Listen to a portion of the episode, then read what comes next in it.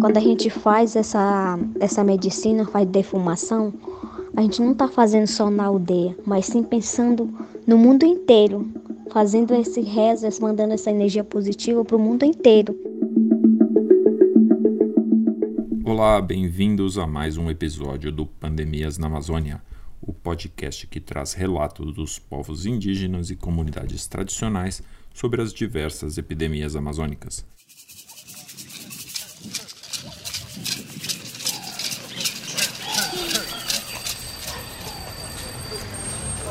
Podcast Pandemias da Amazônia. Eu sou Gustavo Faleiros, jornalista do Infamazônia, e neste episódio nossa convidada especial é a Rita Salles Runicuim, uma jovem liderança do povo Runicuim no oeste do Acre. Ela nos conta sobre os rituais de cura de sua comunidade. Nesta conversa, contamos com a participação da antropóloga e professora da Universidade Federal do Amazonas, Luísa Flores, e também de Daniel Revilion Dinato, antropólogo e doutorando da Universidade do Quebec, em Montreal. Olá, Luísa. Olá, Daniel. Será que vocês podem nos contar um pouquinho mais sobre a história da Rita, antes que nós a escutemos, e também sobre este ritual de cura tão especial? Oi, Gustavo. Grata pela apresentação. Então, Rita Salles Uniquim é uma jovem liderança indígena, artista e mãe, que tem realizado uma série de movimentações de afirmação da vida e da identidade Uniquim com os jovens e com as mulheres na sua aldeia, chamada Chico Curumim, que fica no Alto Rio Jordão, no estado do Acre. Nesse percurso de luta, Rita é uma das fundadoras do Ponto de Cultura Caiatibu, criado pelos jovens Uniquim, que trabalha pelo resgate e preservação da sua cultura através da arte, artesanatos, músicas, danças e cerimônias com as medicinas da floresta. Rita é filha de Iban, importante liderança Itianá, que seria o termo referente ao mestre dos cantos que conduzem os rituais com ayahuasca. E assim como seu pai, Rita também publicou um texto no Pandemias na Amazônia, que quem nos escuta pode facilmente acessar no site, tratando um pouco dos temas que vamos conversar nesse podcast. Os Funicuim, também conhecidos como Caxinauá, são um povo indígena de aproximadamente 12 mil pessoas que vive no estado do Acre e no Peru. Desde o final do século XIX até metade do século XX, enfrentaram o duro e violento ciclo da borracha, quando muitos deles foram escravizados pelo sistema de dívidas. Felizmente, a partir dos anos 80 e 90, com a luta e demarcação de suas terras, vivem um período de relativa estabilidade. Desde então, proliferaram-se movimentos de autonomia e de retomada cultural, dentre eles o Caiatibu, mencionado por Luísa, do qual Rita é uma das fundadoras, e o movimento dos artistas Runicuim, coletivo de artistas liderado por seu pai Iban. Nesse episódio, Rita nos contará um pouco sobre como a comunidade Runicuim do Jordão lidou com a pandemia do Covid-19 e nos explicará particularmente sobre o papel das mulheres na organização do ritual do Rutahal. Rita, para começar, você poderia nos falar um pouco mais sobre quem são os Runicuim? Os Runicuim é um grupo de pano. A gente é uma, faz parte de uma família maior em todo o estado do Acre. Ou seja, Runicuim, que significa homem verdadeiro ou gente verdadeira. E nós carregamos os Runicuins, nós carregamos a nossa sabedoria de nossa ancestralidade que é repassado por muitas gerações. E hoje estamos aqui com a nossa cultura ativada e as praticando, mostrando né, que muito tempo a gente vem trazendo essa nossa força com a gente, é claro, repassada a cada geração. A pandemia tem produzido uma das maiores crises sanitárias desses tempos, sobretudo para os povos indígenas e comunidades tradicionais. Rita, você pode nos contar como foi o contato de vocês com a Covid? Durante a pandemia, né, começou a surgir todos os unicuins que moram na cidade, inclusive eu que moro, fomos sim na tentativa de nos protegermos mais, mais perto da floresta, ficando ficando lá.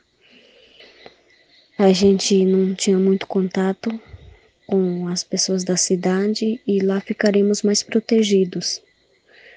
Foi por isso que a gente, todos os indígenas do Jordão, né, que residiam aqui, se deslocaram daqui. Todos foram para a aldeia.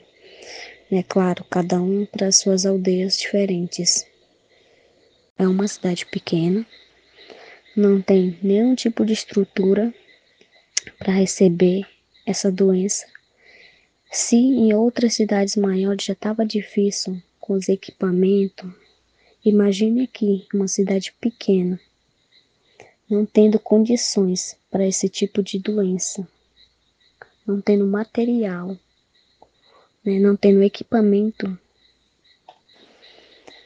foi muito difícil.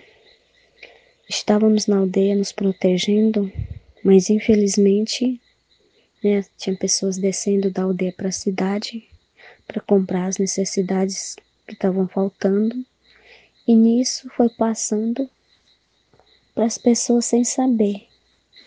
Porque quando descobriram o primeiro caso aqui, sem saber, já não tinha, não era o primeiro, já tinha várias pessoas contaminadas com isso né? A gente não pegou, ah, o fulano chegou aqui porque ele tem, vamos é, nos recolher, vamos se afastar dele, não. Quando a gente foi perceber, dentro da aldeia, já estava a maioria com essa doença.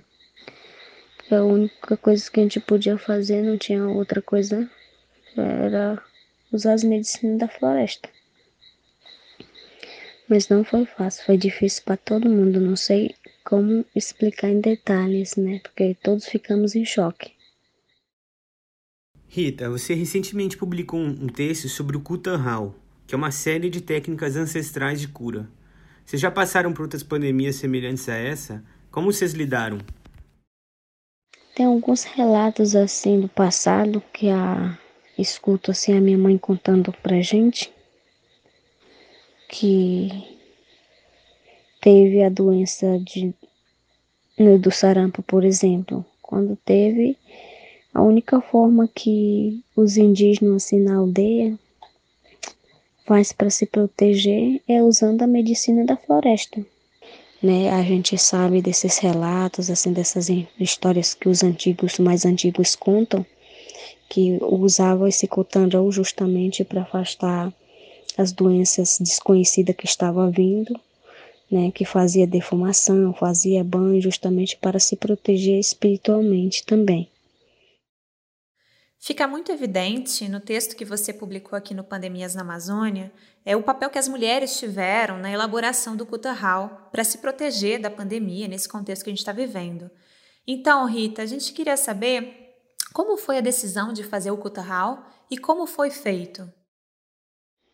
A minha irmã, é uma, é uma mulher indígena que é a liderança dessa aldeia, mas outras mulheres que são curandeiras, né, são parteiras, que trabalham com essas medicinas, reuniram e falaram o seguinte: é agora que a gente tem que usar o Kutanrau, né? Justamente Kutan é para significa afastar.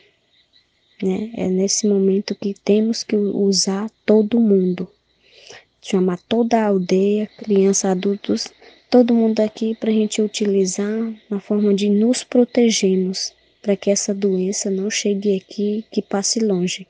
Então foi uma decisão né, tomada pela liderança, que foi de acordo com todo mundo, é claro, nesse momento. Todos contribuíram com suas ideias e com as suas forças positivas. Quando decidimos a fazer o banho do Cotarão, toda a comunidade se reuniu, fizeram uma palestra, né, assim as mulheres sentaram que todo mundo ia tomar banho com aquela medicina. Não ia sobrar ninguém, não podia, não tem que sobrar ninguém, tem todo mundo tem que tomar banho. Depois, né, pegamos todos, foi um trabalho coletivo, onde todos foram para a floresta pegar as folhas da medicina, né? Onde todos foram buscar água numa grande panela, assim, para uma panela bem grande para, para ferver essa medicina, onde todos ficaram, né, participando de, das histórias, né, como que vai ser, como que a gente tem que reagir e como que temos que lidar com esses espíritos da floresta, porque é, uma, é, uma, é um banho, é um rezo, mas aquilo significa muitos assim, né? Temos que respeitar é, os nossos espíritos assim da floresta. E assim toda a comunidade tomou banho. Por fim, Rita, o que mais nos chamou a atenção no Kutarral é o contraponto que faz com as compreensões de cura dos brancos. É, o Kutarral, como uma técnica de cura ancestral e coletiva para lidar com doenças desconhecidas, parece estar muito além né, da, da cura dos corpos individuais e, e também muito além da própria comunidade Uniquim. Você pode nos falar um pouco mais sobre isso? Isso. O Kutarral né, é a cura para o mundo.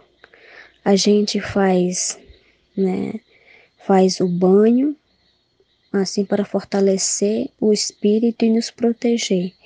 Né? Mas a defumação também, mas na intenção de não fazer só naquela parte, porque o Kutandro ele não protege só naquela parte ou aquela pessoa. Ele protege o mundo inteiro, qualquer pessoa, sabe? É, fazemos esse rezo, esse banho, essa medicina para o mundo inteiro, para que essa essa, essas doenças desconhecidas não possam chegar.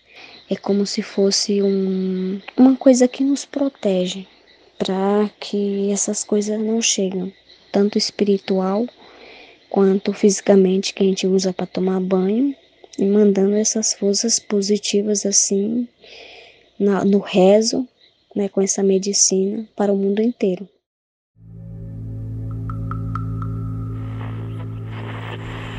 Você acaba de escutar uma conversa da jovem liderança Queen Rita Salles com os antropólogos Luísa Flores e Daniel Revilion de Nato. Este foi mais um episódio do Pandemias na Amazônia e muito obrigado por nos escutar. Até a próxima.